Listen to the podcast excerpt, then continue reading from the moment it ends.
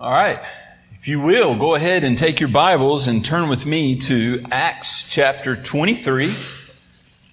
Acts 23. As you are turning there, um, we are going to be celebrating baptism today at the end of our service, but today's going to be a little different. Um, the two people that we are baptizing are Tina and Roger. And uh, Roger is unable to get up into our baptistry, so we're doing a horse trough baptism, and uh, we're, which we're we're not new to. We did one last year, um, and so we're going to be outside at the end of, of, our service. I don't need that, and um, uh, we're going to uh, we're going to dunk these two outside. So you probably were wondering, we're not having a barbecue or chili Y'all saw guys outside boiling pots of water. We're trying to warm the water up for Tina and Roger. And so, uh, um, and it, it is getting warmer. And uh, so we're going to be doing that at the end of service. So after we close in here, don't rush off too fast. We're going to go outside to the front and we're going to celebrate in baptism for these two people.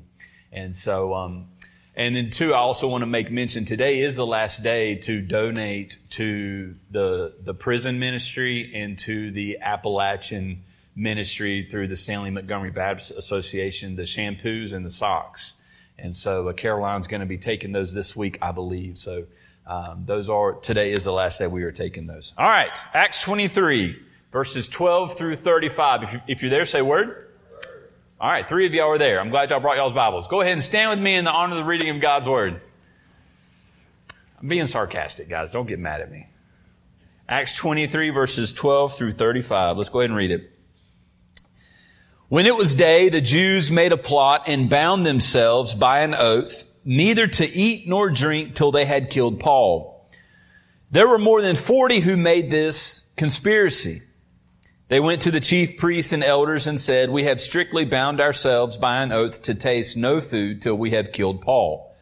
Now therefore you, along with the council, give notice to the tribune to bring him down to you, as though you were going to determine his case more exactly, and we are ready to kill him before he comes near. Now, the son of Paul's sister, this is the first time we've heard of her, the son of Paul's sister heard of their ambush, so he went and entered the barracks and told Paul. Paul called one of the, one of the centurions and said, take this young man to the tribune for he has something to tell him. So he took him and brought him to the tribune and said, Paul the prisoner called me and asked me to bring this young man to you as he has something to say to you. The tribune took him by the hand and going aside asked him privately, what is it that you have to tell me? And he said, the Jews have agreed to ask you to bring Paul down to the council tomorrow as though they were going to inquire somewhat more closely about him. But do not be persuaded by them, for more than forty of their men are lying in ambush for him, who have bound themselves by an oath neither to eat nor drink till they have killed him. And now they are ready, waiting for your consent. So the tribune dismissed the young man, charging him, Tell no one that you have informed me of these things. Then he called two of the centurions and said, Get ready, 200 soldiers with 70 horsemen and 200 spearmen to go as far as Caesarea at the third hour of the night. Also provide mounts for Paul to ride and bring him safely to Felix the governor. And he wrote a letter to this effect. Claudius Lysias, to his excellency, the governor Felix, greetings. This man was seized by the Jews and was about to be killed by them when I came upon them with the soldiers and rescued him, having learned that he was a Roman citizen. And desiring to know the charge for which they were accusing him, I brought him down to their council. I found that he was being accused about questions of their law, but charged with nothing deserving death or imprisonment. And when it was disclosed to me that there were, that there would be a plot against the man, I sent him to you at once, ordering his accusers also to state before you what they have against him. So the soldiers, according to their instructions, took Paul and brought him by night to Antipatris. And on the next day they returned to the barracks, letting the horsemen go on with him. And when they had come to Caesarea and delivered the letter to the governor, they presented Paul also before him. On reading the letter, he asked what province he was from, and when he learned that he was from Cilicia, he said, I will give you a hearing when your accusers arrive, and he commanded him to be guarded in Herod's praetorium. Let's pray. Father God, I pray that you would help us to see the truth you have in your word this morning. Use me as you see fit. I pray that you would do that. We ask this in your Son's holy and precious beautiful name we pray. Amen. You may be seated. Title of my sermon this morning is God's Sovereignty and Our Suffering. God's Sovereignty and Our Suffering. I know it seems like we keep talking about this idea of circumstances and situations, trials and suffering. And what we're seeing is, as Paul is, we're, we're seeing now more and more of this suffering that Jesus had promised Paul that he would endure. I mean, we see that he is now on his way to um, Antipatris to go and be under Felix. But we are reminded in verse 11 from last week of the promise that Jesus made to him. Jesus made the promise. It says, the following night the Lord stood by him and said, Take courage, for as you have testified to the facts about me in Jerusalem, so you must testify also in Rome. And Jesus is saying, you are going to speak on my account in Rome. That is a promise Christ has made to Paul. But here we see in just in verse 12, the next verse, there's a plot to kill Paul. Now, if you've been here and you've been following us through the book of Acts and we've been looking at this story of Paul recently, you know Paul is no stranger to suffering. Paul is no stranger to having his life on the line. Paul is no stranger to having people try and kill him.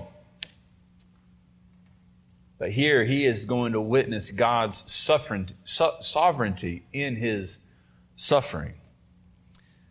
Today is October 31st. To many of you, it is Halloween. But to some of us, it is the Reformation Day. October 31st, 1517, 504 years ago today, Martin Luther walks up to the door of Castle Church in Wittenberg, Germany, and he nails the 95 Theses to the door. All he was trying to do was to have a conversation with the Roman Catholic Church on a lot of the issues that he had seen in the church. But what it ended up doing is it didn't just start a conversation between Luther and the church. It sparked an entire reformation. And we see that after Luther nails these theses to the door, the church wants him. They want his life. To where even Luther has to go in hiding. Luther even has to run. And it even comes to a point to where Luther is brought to what is known as the diet of worms. And he's being told to recant everything that he has said where he has talked about where, where faith is only gifted by God. Faith is not earned. We're not saved from works. Luther was saved after reading Romans 16 and 17, where it talks about it is faith alone within our lives that saves us. Well, when Luther was approached, everything that he had said, Luther stands up and he gives a little speech, but in summary, he says that I cannot do anything except stand for the Lord Jesus Christ. Here I stand, I can do no other. In his suffering, we see God's sovereignty. Reformation Day is a, is a promise of God's sovereignty in the midst of suffering that his purposes will be accomplished. Promises are kept. Reformation as something that has brought us back to the truth of God's Word. Today we need another Reformation, but in order for us to have this Reformation, we need to trust in the sovereignty of God. So here's the main idea I've got for you this morning for this text. We can see it in Luther's life. We can see it in Paul's life. You can even testify this morning it in your life. But here's the main idea God works in our situations for his purpose and plan. God works in our situations for his purpose and plan. Now, this be encouraging to us, right? My sons, man, they, I've got a four year old teenager living in my house, does not listen to me. Turn around. See? Not even listening to me. He's trying to look at you guys. But I tell this kid to do stuff and he still goes on his own way. He doesn't listen to me. He doesn't trust me. He doesn't think that, that I know what I'm talking about. He doesn't think that, that, that, that, that what I want for him is the best for him. He doesn't think that when I tell him no, it's not because I'm punishing him, but because I want him, I want the best for him. I'm not going to give him candy for every meal. It's not the best for him, and it's not the best for my bank account when we have to replace his teeth. But we have to see that God works in our situations for His purpose and plan. My son doesn't understand my plan for him. My son doesn't, does, they, they don't understand when, when I tell them to do something and how to live and how to obey. They, they think I'm at times. And I might be sometimes. Trevin came home with a bucket full of candy from his Halloween party at preschool. I keep telling him no, he can't have it because I want it.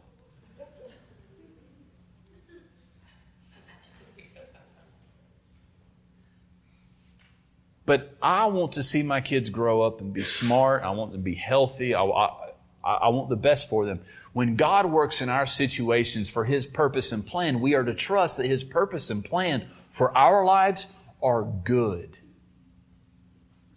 You, God has a has a grand purpose and plan for your life. I believe any purpose of God is grand.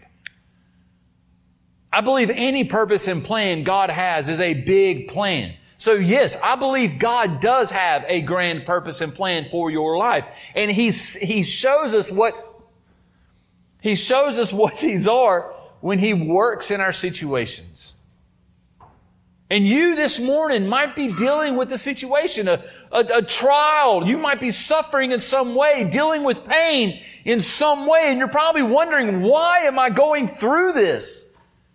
God is working within it for His purpose and plan, and we are called to trust it. And I know that that is hard. I know that that is hard. God works in our situations for His purpose and plan. So let's break this down. I got three ways we can see this. Number one, first, we can see that God is sovereign over our situations.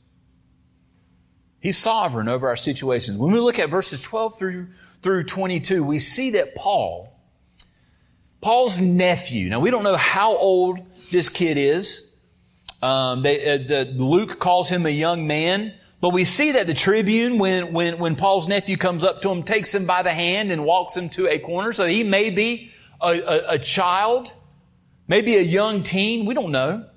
But his nephew hears of a plan, of a plot to kill Paul. And what happens? He goes and tells Paul.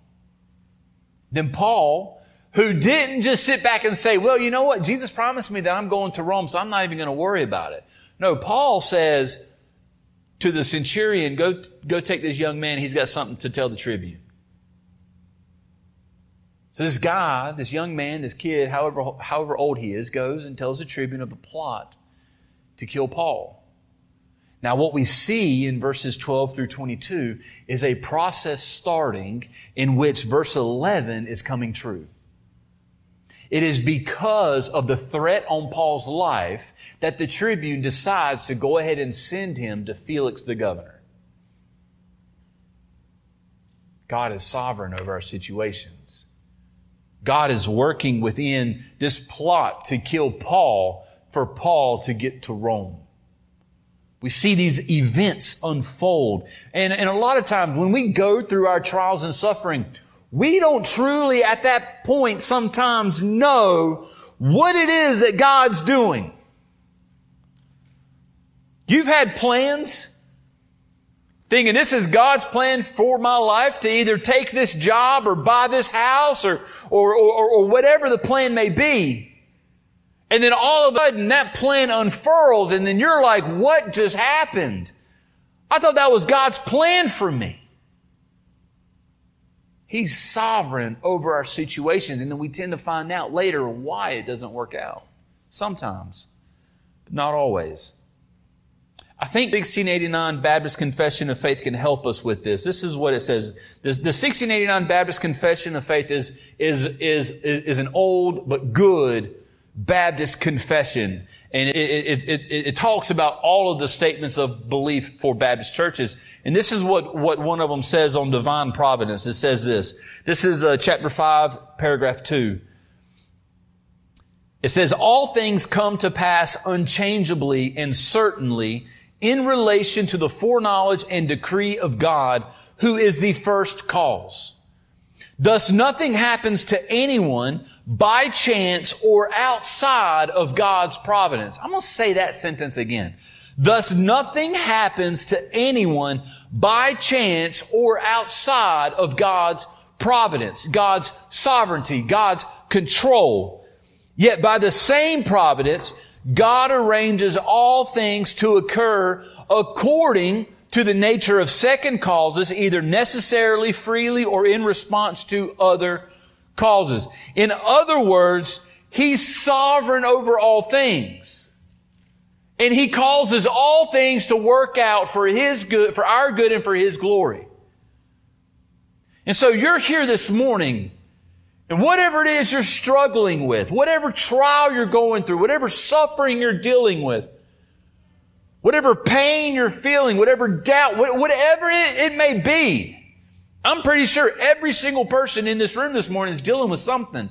We should rest in knowing that God is sovereign over it. That you're not going through this outside of God's control. That you're not going through this outside of God's purpose and plan. God's purpose and plan for Paul's life is to go to Rome and to testify. And we see it coming to fruition through a plot to have Paul killed. Even God uses our enemies for his purpose and plan to come to fruition. We trust that God is sovereign over our situations, over our circumstances, over our suffering. And we wonder, what, what did I do to deserve this? Let me, let, let me open this up a little bit. Me and, me and Pastor Led have been talking a little bit about this because he's having to write a paper for, for school. You don't even deserve to wake up this morning. You didn't even deserve that. You don't even deserve to be here today. You don't even deserve to be breathing the air you're breathing at this moment. Because we have all sinned and fall short of the glory of God. And we all deserve judgment. We all deserve hell. We all deserve that. So when we ask the question, why am, what did I do to deserve this? That's not the question we should be asking. That's not the question we should be asking. The question we should be asking is, is what have I, what have I done to deserve waking up this morning? Because it's only by God's grace that we're able to even be here at this moment. To live, to glorify Him, to serve Him, to serve the church, to love, to share the gospel. You are awake because God has numbered our days. He's sovereign over it. You are here because God is sovereign over your life. He's in control. And we should rest. Should take a deep breath in and rest. And knowing that God's got it. Because if He's truly good, if He truly knows all things, if he's truly got a plan and a purpose, and if he and if his plan and purpose is truly good, then we should trust the plan and the purpose. And allow God's grace to strengthen us. Allow God's grace to encourage us. Allow God's grace to help us go each and every single day to live and to glorify Him. He's sovereign over our situations. Psalm 115.3, our God is in the heavens. He does all that He pleases. Not only does the confession help us, God's word help us see this. Our God is in the heavens. He does all that He pleases.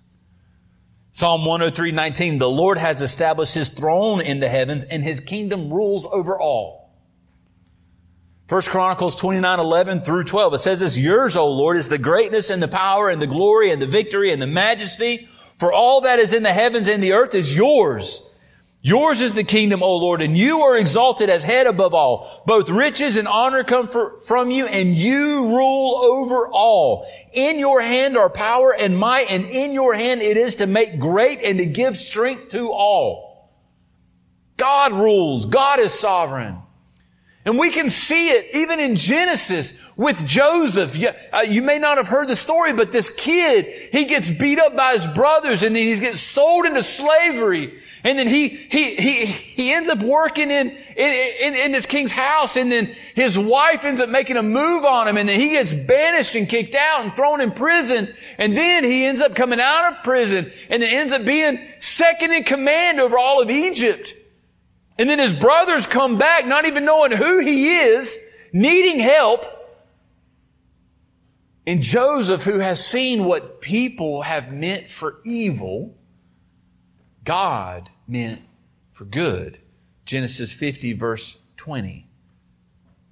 Joseph says it. As for you, you meant evil against me, but evil against me, but God meant it for good to bring it about that many people should be kept alive as they are today. These people that mean evil to Paul, God is meaning it for good because it is putting into motion the plan for Paul to get to Rome. God is sovereign over our situations. Not only is he sovereign over our situations, secondly, God always accomplishes his purposes. He always accomplishes his purposes. Verses 23 through 33, we see feel, we, we see the tribune is, is, is making preparations for Paul to get transported to Felix.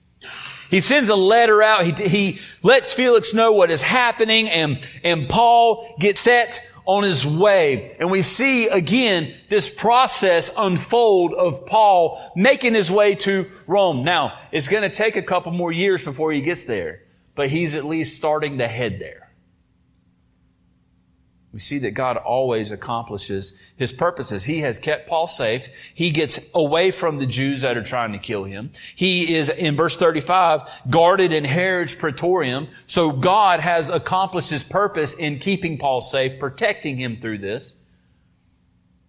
We're reminded again and again throughout scripture, God never fails. He always accomplishes what it is he sets out to accomplish. He has a plan. We see the plan from the very beginning.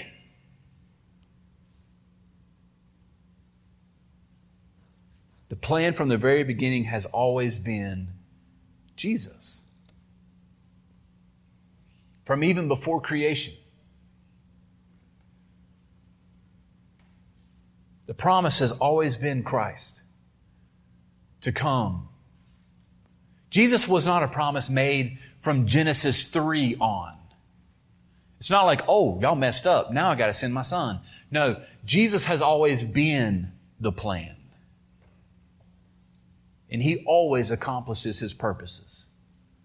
Jesus didn't accidentally get crucified. We've talked about this even through the book of Acts. Acts even shows us that it was the predestined, predetermined plan for Christ to be killed.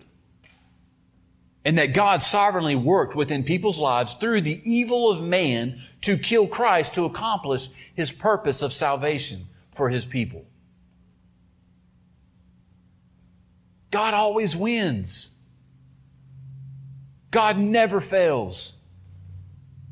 And let me tell you, He never fails in your life. He never fails in your trials, in your suffering. He never fails in what you're dealing with. There's always a purpose. James 1 tells us to count it all joy when we encounter trials of various kinds. Because it, it brings out, brings about endurance. It brings about growth. It brings about this area in which we're being made more and more and more and more like Christ. We come out better on the other end, always. Because God is sovereign. And He always wins. He's victorious. God doesn't know how to lose. He doesn't know how to fail. Proverbs 19:21 Many are the plans in the mind of a man, but it is the purpose of the Lord that will stand. I told you my, my kids love the word why. I, I, my wife told me the other day she's tired of me using family as illustration. I'm like, too bad, you married the wrong man. Um, my kids love the word why. Jaden stopped doing that. Why? Because daddy said so. And daddy knows best.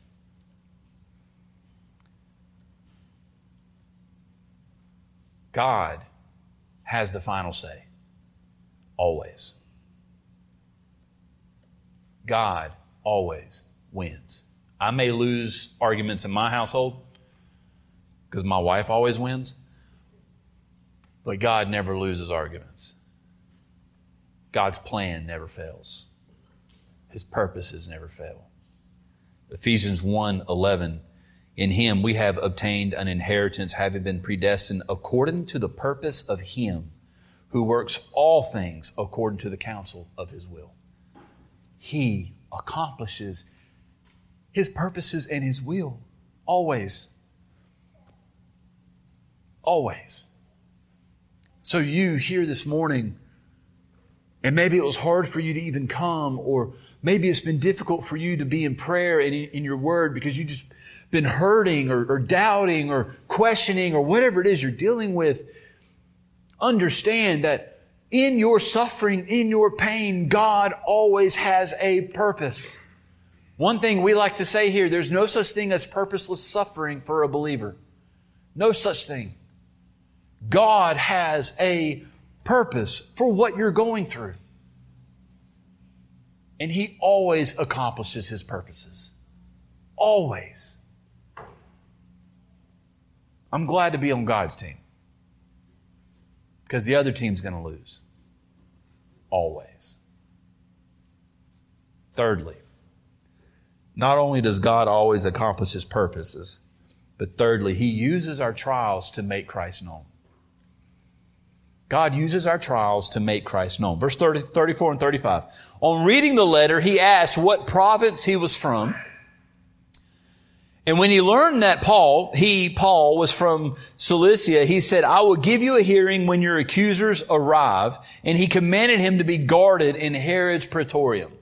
Now, we see that Paul is now under somebody else. He is now being guarded in Herod's praetorium. The accusers, these, these religious leaders are going to make their way down. We're going to see this here soon when Paul stands before Felix. Um, uh, we, we, we see this plan unfold where Paul is making his way to Rome. He's not there yet, but he's making his way. But what is it that when you get Paul in front of a group of people, when you get Paul on trial and people start asking him, why are you doing what are you doing? What is Paul going to do? He's going to talk about Christ. He's going to talk about who Jesus is. He's going to talk about what Christ has done within his life. How Christ has saved him. How Christ has brought him here. How Christ has protected him. How Christ has, how Christ has done all these things within his life to make him the man he is today the trials that he's been through. Everything he's been through up to this point is under the sovereign will of God and Christ has been sustaining him this whole time. And I know there's many of you here this morning who have endured trial after trial after trial. And you can testify that the only reason why you're still here today is because of Christ's sustaining grace. The only way that you're able to make it through these trials, make it through these circumstances, is because Christ is sustaining you. And so, what is it that God wants to do with us through these trials? To make Christ known. We've got a young lady in our church, um, Beverly Troxler, who this week she is going to be having brain surgery. Um, she's got, uh, they think it is a growth, a, uh, a tumor, and they're going to go in this week. She couldn't be here this morning. Uh, we were going to pray over her. She told me um, Wednesday night that she has to be quarantined for five days before she goes into the surgery. And when she had first told me about this a couple months back, we were out here at the car wash that the youth were putting on for the for the PRC, and uh, I asked her about it. How are you doing? You know what what's been going through your through through your mind? And she's like, I'm okay. And so just me curious as a pastor talking to a teenage girl, I was like, why do you feel like you're good? Like you've just been told you might have brain cancer and you're about to go under undergo surgery for it. You know what she said? Blew me away, convicted me. She said, I'm hoping to use, and I hope she's okay with me sharing this. I'm sure she is. She's such a sweet girl. She said, I'm hoping to use my situation to share the gospel with the people that are going to be working on me, that are going to be giving me surgery, that are going to be treating me, that I'm going to. She's like, I'm hoping to share the gospel with them. It's like, like when I'm struggling, I want to crawl in a corner and get in the fetal position and cry. But yet you want to take your suffering and share Christ through it. Ah, oh, conviction. God uses our trials to make Christ known. He does. He works within our situation so that he may receive all glory and that the gospel be, may be spread. Let me share the last paragraph of the, of divine providence out of 1689. It says this, the providence of God in a general way includes all creatures, but in a special way, it takes care of his church and arranges all things to its good. The purpose of God's sovereignty and divine providence is to the good of the church to grow it, to build it, that people may come to know Christ. Even though we suffer, even though we're in pain at times, God uses our trials to make Christ known. And there's so many people in here that I've had conversations with through your trials. And I've seen how you've glorified God and made Christ known through it. I've heard your testimonies. I've cried with you. I've, I've prayed with you. I've seen these trials. And I can testify that God has used you in my life, like God used, has used Beverly so far. That was conviction. To where that's where we need to be with our trials. The purpose of making Christ known. Romans 5, 2 through 5. Through him we have also obtained access by faith into his, into this grace in which we stand. And we rejoice in hope of the glory of God. Not only that, but we rejoice in our sufferings, knowing that our suffering produces endurance, and endurance produces character, and character produces hope, and hope does not put us to shame because God's love has been poured into our hearts through the Holy Spirit who has been given to us through our suffering, we share the hope of Christ. In 2 Corinthians 12, 9 through, 9 through 10, this is where Paul's talking about the thorn in the flesh, and he's pleaded for God to take it from him. But, verse, verse 9, he said to me, God said to Paul, My grace is sufficient for you, for my power is made perfect in weakness. And Paul says this, therefore, because of that, I will boast all the more gladly of my weaknesses, so that the power of Christ may rest upon me. For the sake of Christ, then, I am content with weaknesses, insults, hardships, persecutions, and calamities, for when I am weak, then I am strong. It is through our trials that people see the strength of Christ within us. How is it that you've endured so much? Because Christ is working within my life, and that's where my hope lies. It's not in my strength. It's not even in my doctor. It's not in the medical field. It's not in anything within this world. My hope lies in Christ who uses all these things for my good. Church, I know we all have gone through trials and suffering, and I know we all have struggled at times, but we need to be reminded of the grace that God uses within our trials, of the grace that He uses to endure us so that we may boast all the more gladly when those trials come, so that we may celebrate not that we're suffering, but that we can experience more of God's grace. Because I'm going to tell you, and I'm telling you from experience, I know I'm still young, but I'm, I'm getting older. But I know a lot of you are older than me and you can share with me your experiences and you've already have. But with the life that I've already lived, the 33 years that I've lived on this, on this earth, I've never felt closer to Christ than in my darkest days. I've never grown more in my faith than when I've been at my wit's end. I've never felt the strength of God more than when I felt the weakest. God uses our trials to make Christ known. Not only to us, not only within our own lives, but to the world. One evidence, one illustration that I can give before we close out is this. When we look at the church in India, it is illegal for you to be a Christian in India. It is illegal for you to gather as a church. Where in America, we're free to gather, we're free to go, we're free to worship. But the church in America is declining. The church in India is growing rapidly. Rapidly. And there's suffering, there's persecution there. Why is it growing?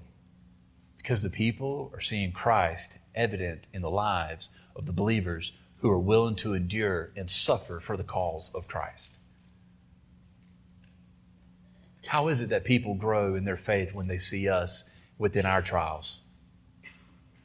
Because they see that you are weak and you're in pain, but yet they see how Christ is sustaining you and giving you endurance and strength to to overcome these things. Jesus says, Do not fear the world, for I have overcome the world. The Bible tells us that our suffering is just preparing us for a world of glory. That one day we're going to look back on this, the suffering that we've dealt with, and we're going to think it was all worth it. It was all worth it. I'll do it again because Christ is worth it.